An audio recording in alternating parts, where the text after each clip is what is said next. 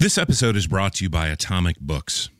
Atomic is an independent bookstore full of objects made of paper, vinyl, plastic, and various other actual materials at the edge of time.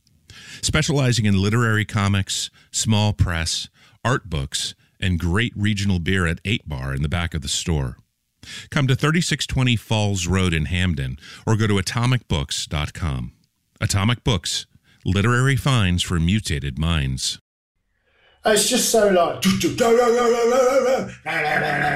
just so, it's really crap. It is crap, but it works. It really works. It's, it's really basic, uh, and the vocal. I really identify with what uh, the singer Watty's vocal uh, because he's got the same accent as me, uh, but also, um, you know, it's it, it's not very educated. It's not very clever. You know, uh, all of these things I can relate to.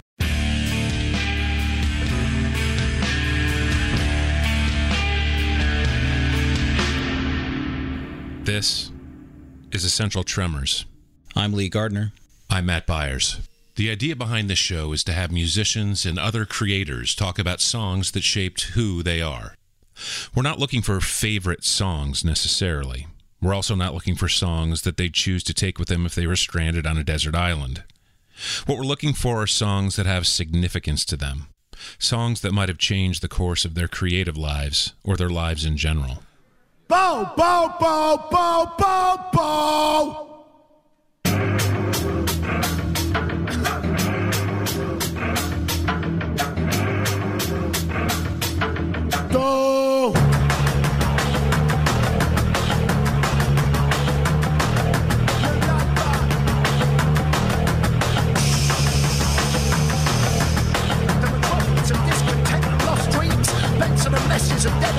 I'm gutted, I didn't think you would. The fly tipping down Sherwood.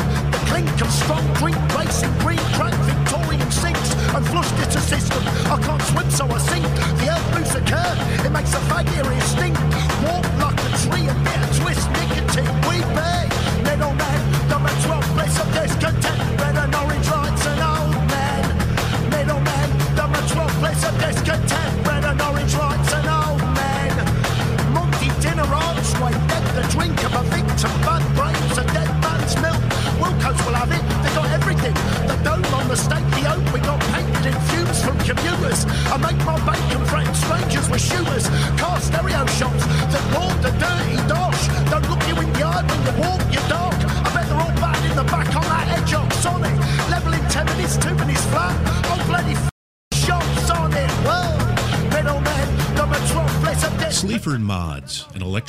Power duo from Nottingham, UK, have reaffirmed the notion that music can be angry and abrasive, yet inspiringly so, even for audiences who are jaded to such emotions, and even when made by people who don't fit the traditional mold of what angry, visceral rock musicians should be.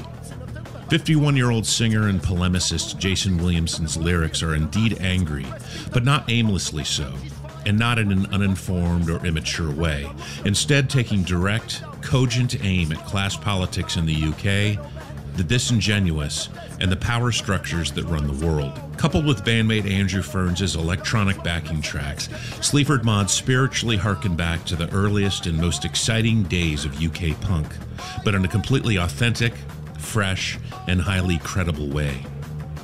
This audio clip of their song Middlemen from their 2014 performance at the Le Guess Who Festival in Utrecht, Netherlands, is a potent example of what they're capable of.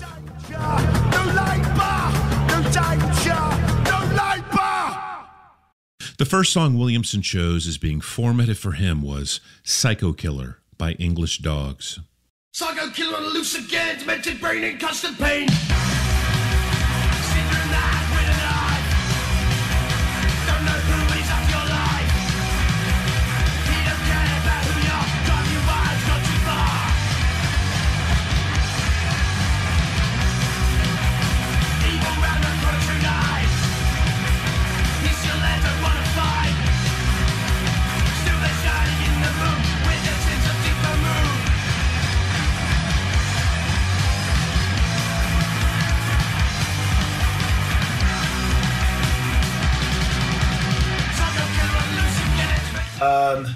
This was part of an EP for uh, that came out. I think it's about 1984, uh, called uh, Mad Punks and English Dogs, and it was uh, a sort of second wave punk band from my hometown of Grantham, uh, which uh, caused a little bit of a, got a bit of traction actually. In the music world around that time, do you know what I mean? They were one of the more uh, formidable second wave punk bands, along with the likes of GBH, um, Discharge, although Discharge were probably bigger, uh, and uh, you know stuff like that. So uh, yeah, and what really gets me about this song, in fact, the EP and, and English Dogs in general is. You know, to, to a lot of people, it's probably shit, but uh, I mean, this this is uh, this is really awe inspiring stuff for me. It's it's just it's just balls to the wall. It's just it's totally got its feet on the ground. It's it's you know you couldn't get better street music in my opinion. So, what was going on with you in your life at that at the time that you heard this? I was like I was uh, well actually I only really heard this like twenty years later, twenty five years later, you know, thirty years later probably uh, yeah, it, it kind of got me then, really, because I was getting into a lot of uh, sort of second wave punk, the trashier side of things. You know, the classic 70, mid 70s punk in England, punk rock, fine, yeah, brilliant. But uh, I was getting more and more uh, uh, sort of interested in the kind of like, you know, sort of even you know crapper version of punk you know what i mean? Uh, which i would consider to be the second wave you know it was it was faster it was a bit more metally sounding. Uh, the lyrics were very very uh, uh, sort of you know a bit cheesy do you know what i mean? Every, everyone was in leather jackets and mohicans do you know what i mean? This was um, you know the, it, it kind of you, the sheer honesty of it really really struck me you know So at this, so you said it was 20 years on, so this would have been the early part of the Uh, century. Yeah, I was getting more and more into punky stuff around 2003, 2004, uh, alongside hip hop, sort of East Coast sound, the classic East Coast sound. And um, I was starting to look at that as a, uh, uh, a, you know, a plate of inspiration as opposed to the usual rock and roll and absolutely rinsed guitars, drum, bass, singer, sort of sixties R and B sound that I've been um, so uh, occupied with previously.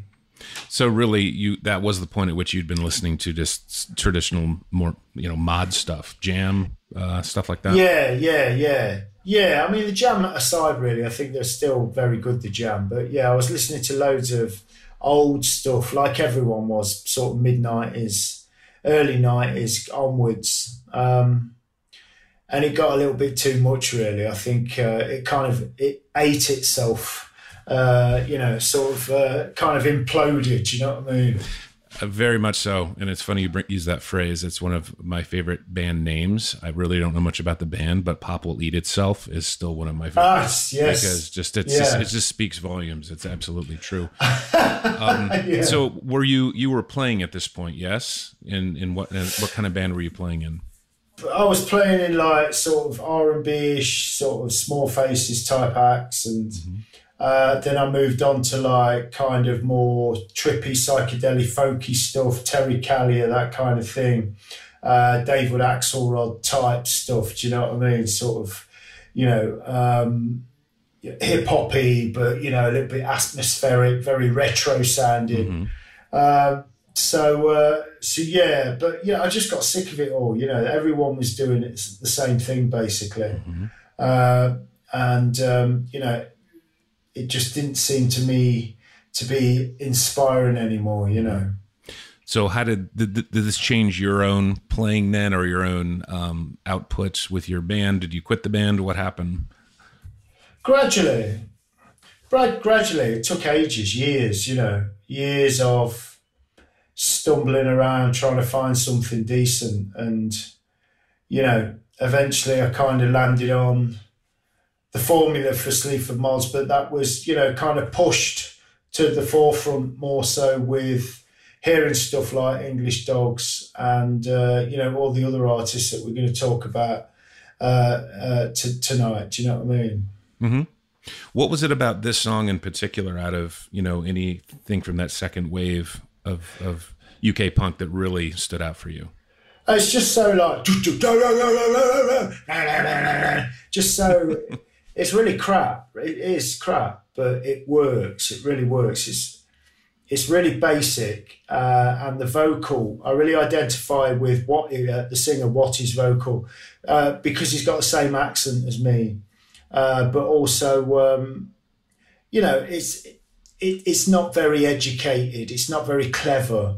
You know, uh, all of these things I can relate to. You know, and um, uh, it just works. It's just really, really catchy as well, you know. Uh, and that first EP, the cover of uh, the photo of them that stood against the garage door, they just look great, you know. Um, really, sort of, yes. It's interesting that you say that because it seems almost in reverse, where people start out with the more, you know, attracted to the more primal stuff, and then their tastes get refined, and mm. they become more interested in the refined things. And maybe yeah. that happened with you in other ways but the way you're describing it, it's very to me sort of counterintuitive, which I think is really interesting. Yeah, I think because I think sort of like the eighties, uh, you know, the mid eighties, early eighties onwards, people really despised that synthesizer sound.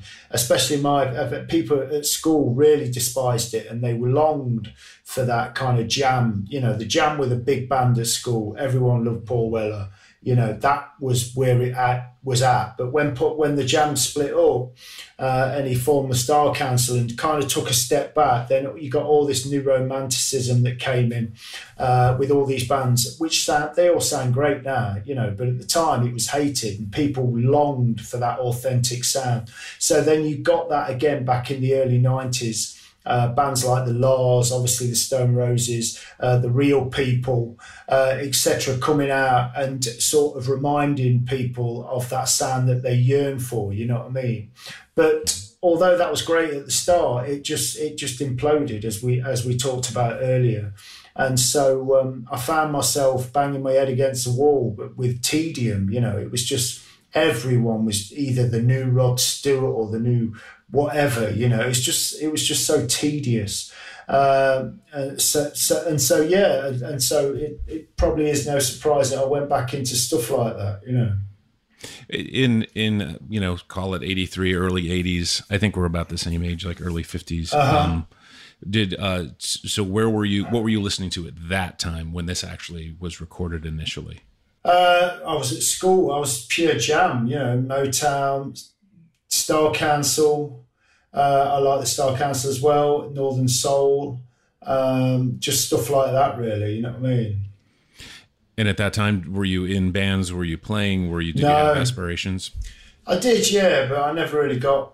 Um, never really got as far as getting a band together. You know what I mean? Mm-hmm. So, can you talk a little bit about the and, and this may come up presumably in the other songs you're going to talk about, but I'll go ahead and force the issue now. That evolution that began there, you said it was gradual from this point on. You kept pushing out, pushing forward, finding something that wasn't tedious and that everybody was doing, and you did land on this, as you put it, the formula for mm-hmm. Sleaford Mods, uh, and um, which is a fascinating formula and highly effective. And I'm also, as someone in a band, extremely jealous of how Spartan and portable it is in every respect too, um, because you're not. Nobody's lugging around drums or a lot of amps. Yeah. Um, yeah. But how, can you tell? Can you kind of go down a little further down the road there um, with when you, as it gradually evolved from this moment on in the early 2000s, and mm-hmm. as you kept pushing outwards?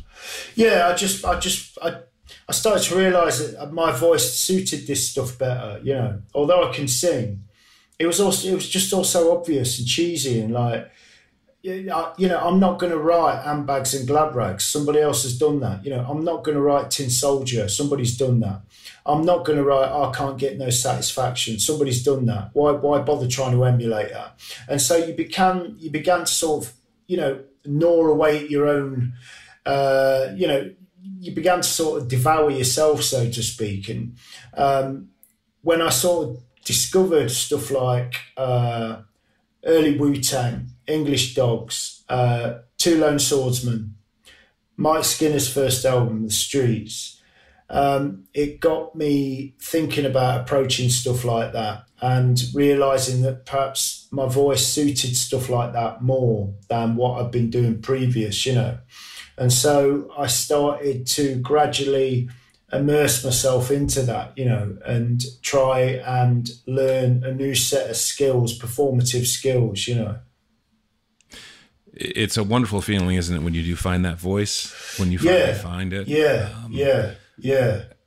And how was the response when you all initially began playing out, doing what you did? How, did it was there an immediate click, or you just did you feel it in yourself first, and there was also an immediate response from the audience, or was it uh, was it more gradual for the audience to to, to plug into what you're doing? Uh, oh, it was I was on my own really. I met Andrew five years later with Sleaford. You know, he came on board sort of five years after I'd started it.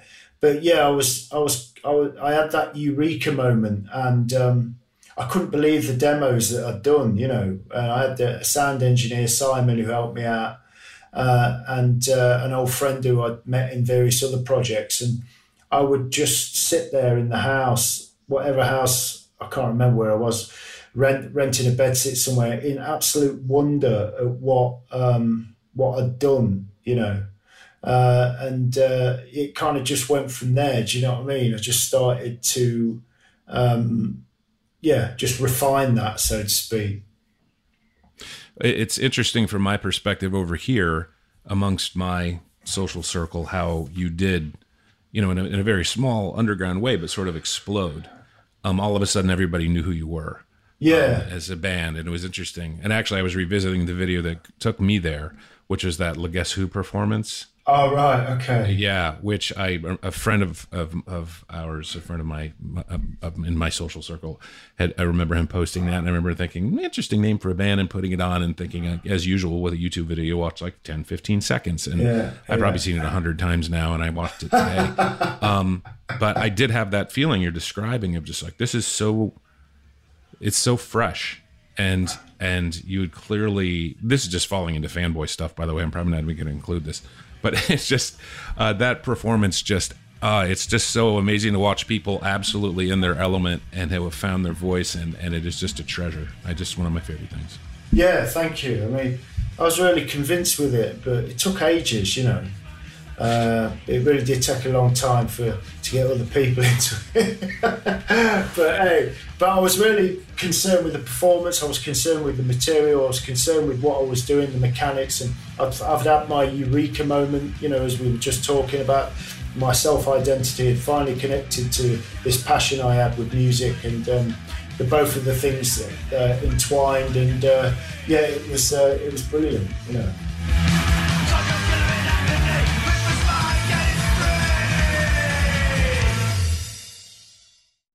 The second song Williamson chose as essential to his formation as an artist was Guillotine by Raekwon. Allow me to demonstrate the skill of Shaolin, the special technique of shadow boxing. Poisonous. Poisonous. Let's slap all y'all niggas for coming in my face with that shit.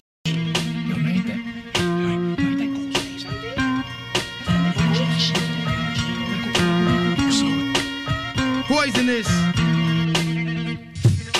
Poisonous paragraph, smash your phonograph in half and be the inspector jack on the warpath. First class, leaving mics with a cast, causing ruckus like the aftermath when guns blast. Run comes the verbal assaulter. Rhymes running wild like a child in a walker. I scored from the inner slums abroad, and my thoughts are to sharp. I slice the mic from the cord. First criticized, but now they have become mentally paralyzed with hits that I devise. Now I testify, the best is I, rebel lioness, your highness, blessed to electrify. Yeah, Guillotine. It's off his first solo album, uh, only only built for Cuban Linx, uh, and it's got Inspectah Deck on, and uh, I've not heard it for ages, but I believe Ghostface is on there as well. Uh, it's just brilliant. Um, it's RZA. I think RZA. I believe he produced it all, or, or did the beats for it anyway. Um, it's just brilliant. I mean, I mean those solo albums kind of better than the actual main Wu Tang albums in a lot of respects. Um, but um, but yeah, just just the uh, just the relentlessness of the rap, especially Inspectah Deck's when he, he coming in, just bang bang bang. it really, really inspired me. And I just, I would sit there and listen to uh, um, the first Wu Tang album and Gil- and uh, Only Built for Cuban Linx uh, obsessively, trying to get uh, trying to get an understanding of how they do it, you know, and the and the, the rhythms of it, and to try and translate that, but not be gimmicky, and certainly not uh, you know, sort of nick their ideas uh, or their identities. You know, do you know what I mean? It's like I am who I am, and it's like I wanted to put, I wanted to try and make, I wanted, I wanted to get that inspiration and pull it over and and make it tasteful, sound really good, and and just from me, you know what I mean?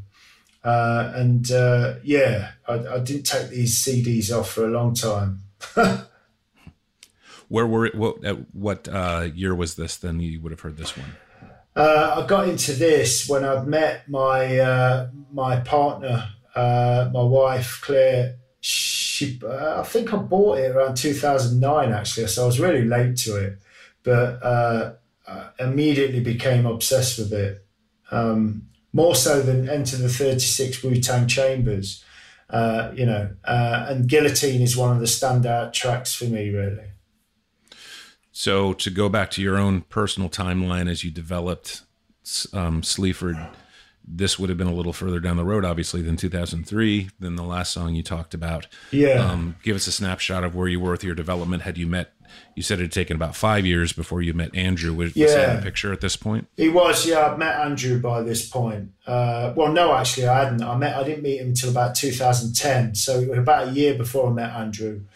Uh, so, and I was working on my last solo Sleaford Mod album before I met Andrew, called um, Skepta, uh, Spectre, Skepta. That's the rapper, Spectre. Um, uh, so yeah, and I, I was really influenced by uh, by that album in in doing uh, the last uh, Sleaford album on my own. You know, the last solo one anyway. Uh, so yeah, it took about yeah, it took another year or so before I met Andrew. Did uh, I, I- I'm intimately familiar at being in again in a band myself, and have been working with at least one of the same people for 30 years. Uh-huh. It's a lot like a marriage and an ongoing conversation. Oh, God, yeah, yeah. yeah, and and so I wonder how the initial what the initial conversations were with Andrew, and I would I would liken that stage too to to courting in a way. You know, you're getting you're kind of testing things out. Like, are who are you? You know, what do you believe Yeah, in? yeah. Um. So what what were the common touchstones for you and Andrew when you met? We didn't really talk. I just got to know him a bit. Um, it was more so I was so uh, I, I got to the point where I thought I can't because a lot of the Sleaford stuff was just sampled loops, early stuff before I met Andrew. All of it was, most of it. I used to overlay guitar sometimes and drums, but that's it. Uh, but they were all nicked uh, segments of music from great albums, you know. So that wasn't going to have any kind of a life uh, because of copyright, etc., etc. Uh, so I needed more organic, homegrown music, and so um, the quest for that uh, proved to be really hard. it's just, you know, you wouldn't think it would be that hard, but bloody hell it was. And then I eventually met Andrew by chance at a gig. Uh, and so we just got on with it. I was only interested in the music. I wasn't really interested in uh, talking about Andrew, and he wasn't t- interested in talking about me, really, you know. But we got to know each other gradually. Um, it was a natural thing. Uh, and, uh, you know, we, uh, we, we, you know, I've known him for 10 years nearly now. And it is, as you say, like a bit of a marriage, you know what I mean? You, you're constantly finding out about each other. Um, but um, there was a lot of similarities in the sense that he was quite a lonely person, quite, uh, uh, you know, uh, he would spend a lot of time on his own and uh, he was just had a one track mind with his music. And when I talked to him about how he progressed through the years with his music, it was quite, uh, it was quite incredible, really. You know, he was solely dedicated to it.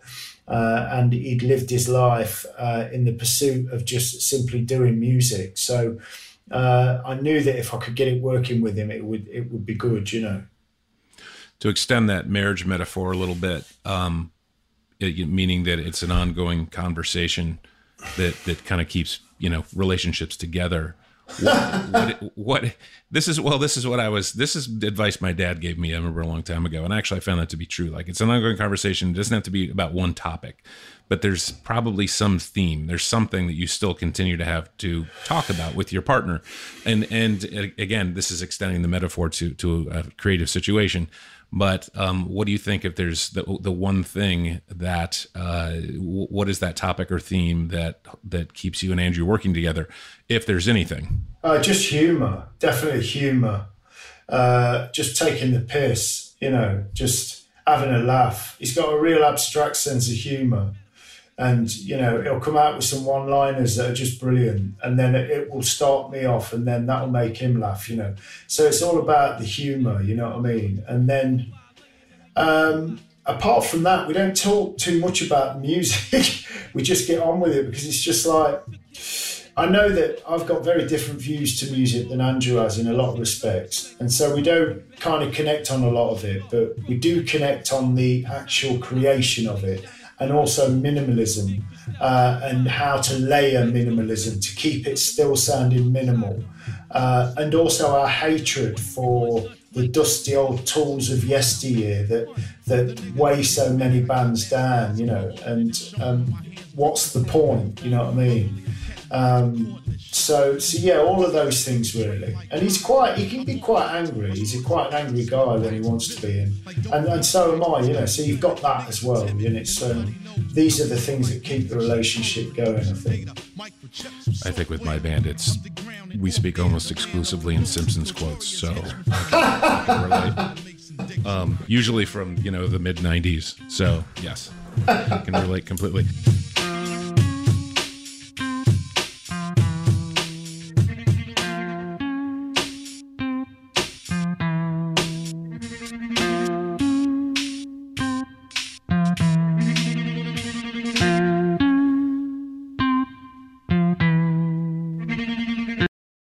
Final song Williamson chose was The Lurch by Two Lone Swordsmen.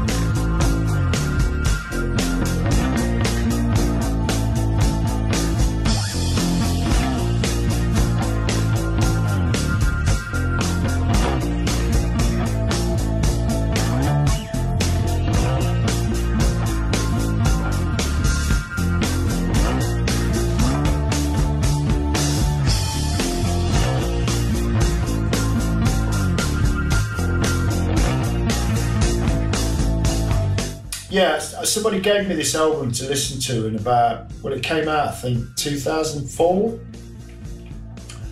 I could have been earlier than that actually, um, but this was about, and I could be wrong here as well. So I apologise, Keith, if you're listening.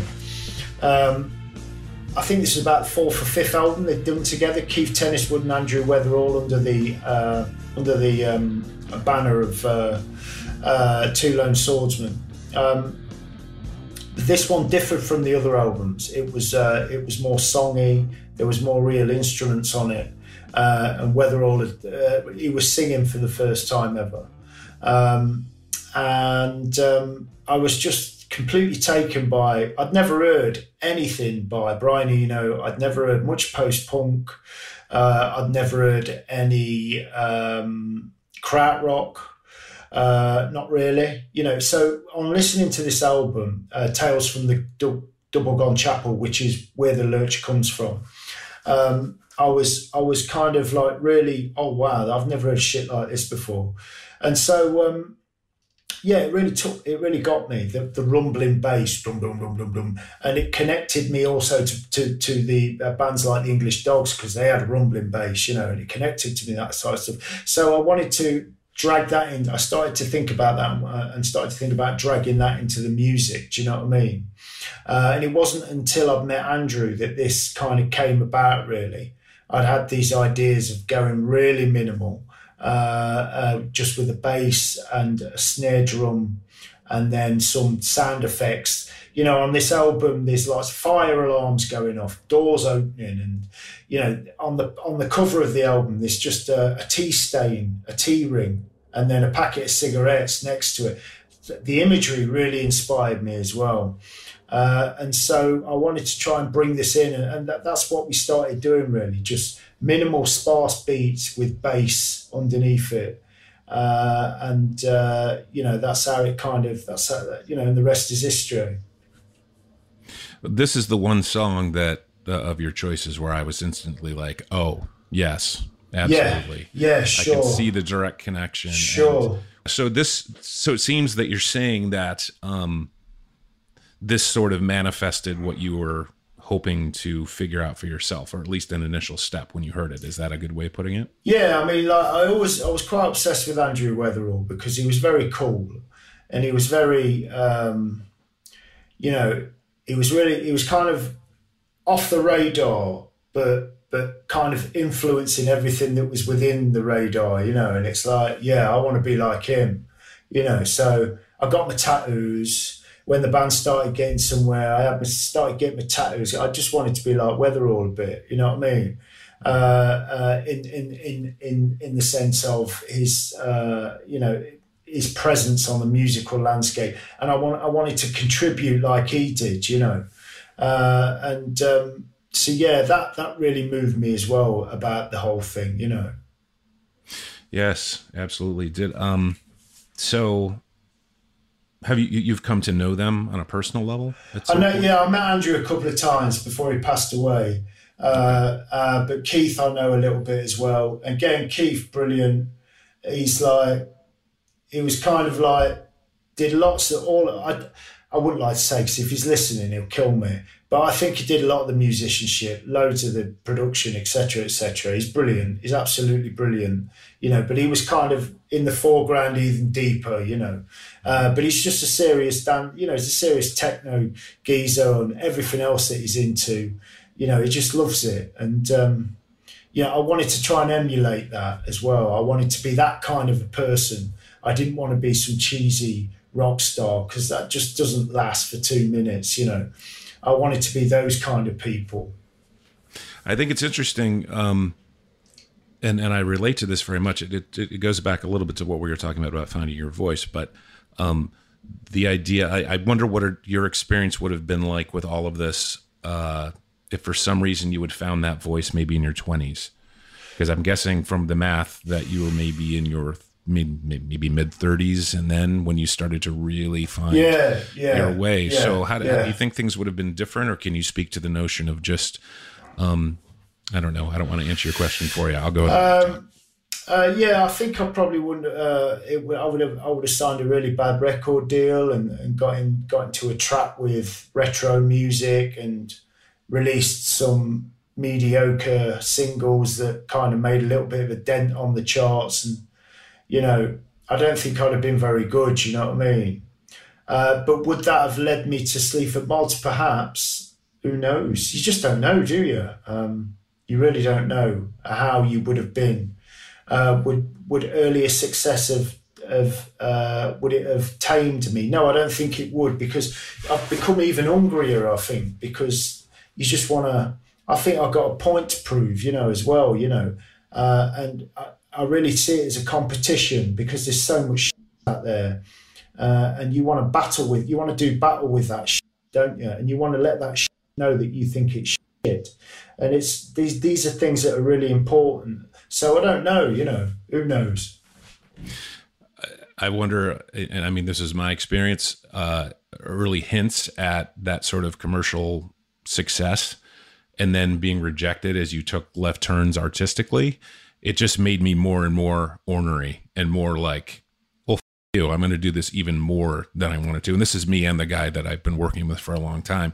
And it took us down an completely different path and, and it led to less and less commercial success and interest. but we've landed in a place, you know, in this, in our uh, dotage here in our 50s where uh, we have found, you know, I think something kind of singular that we would have never found if we hadn't not only been, you know, met with a lack, lack of traditional success, but uh, you know, kind of flown in the face of it. So does that ring true for you as well? It does, yeah. And it's like I think that is more rewarding than the uh, the, the you know the kind of one-dimensional uh, uh, rewards that you get from uh, you know being a commercial success, and it is literally one dimension. It doesn't last very long, uh, and you usually end up looking really fucking cheesy. Do you know what I mean? So it is, yeah. But you know, we're constantly told that this this domain is where you should be, when really the creative side of things, the development side of things is, is, is the most satisfying and it usually gives you the most rewards, not only within yourself but from other people as well, you know.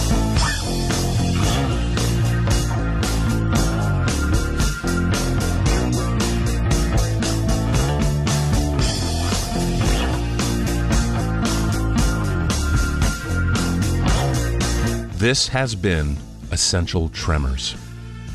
Essential Tremors is produced by me, Matt Byers, and Lee Gardner. Essential Tremors is distributed by WYPR, Baltimore. To get in touch, get more information, or buy Essential Tremors merchandise, go to essentialpodcast.com. Thanks for listening.